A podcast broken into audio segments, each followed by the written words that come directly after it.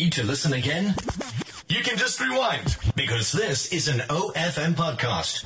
OFM, the sound of your life. Own it with Ann Adams. Hello, everybody, and it's that time again. Own it with me, Terry Ann Adams Matabate, and I'm so glad that I can to speak to you guys again about a different topic. And today, I want to speak about my pregnancy journey. And I know it's so out of pocket, but I think for Women's Month, it's one of those things that we never speak about. We don't speak about pregnancy and loss, and we we don't speak about stillbirths or, or miscarriages ever.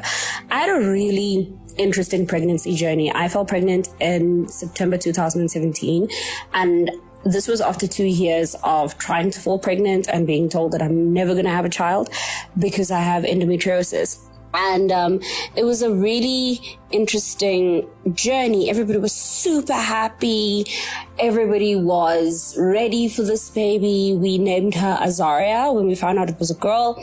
And we were all in it. And I took pregnancy very seriously, did my multivitamins. I went to my antenatal appointments. I did everything according to how you're supposed to do it, according to all the mommy blogs. But unfortunately, at 39 weeks and five days, I went into labor and it was supposed to be this sort of standard labor but i just i didn't feel the baby moving i didn't feel her moving and i wondered what is going on like why am i not feeling her moving? And when we got to the hospital and they did the first scan to try and find the heartbeat they saw that there's no heartbeat. And that was it. My world came crashing down. It was horrible. It was the worst moment of my life. I will never forget it.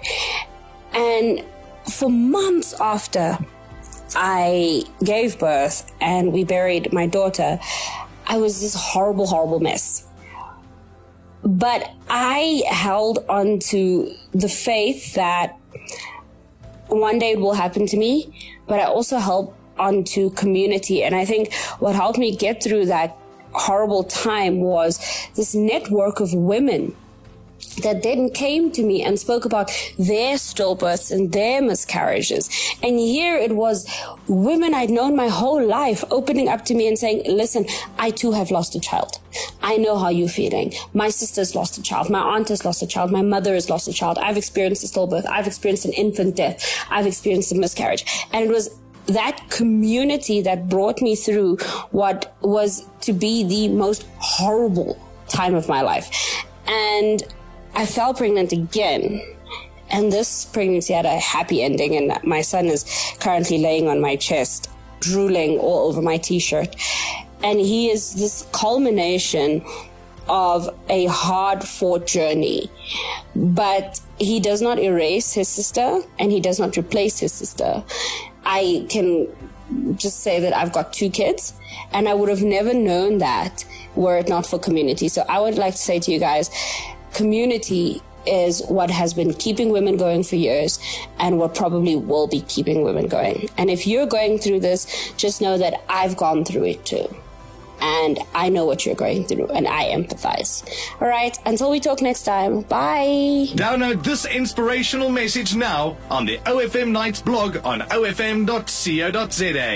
Own it, your moment of inspiration on OFM, the sound of your life.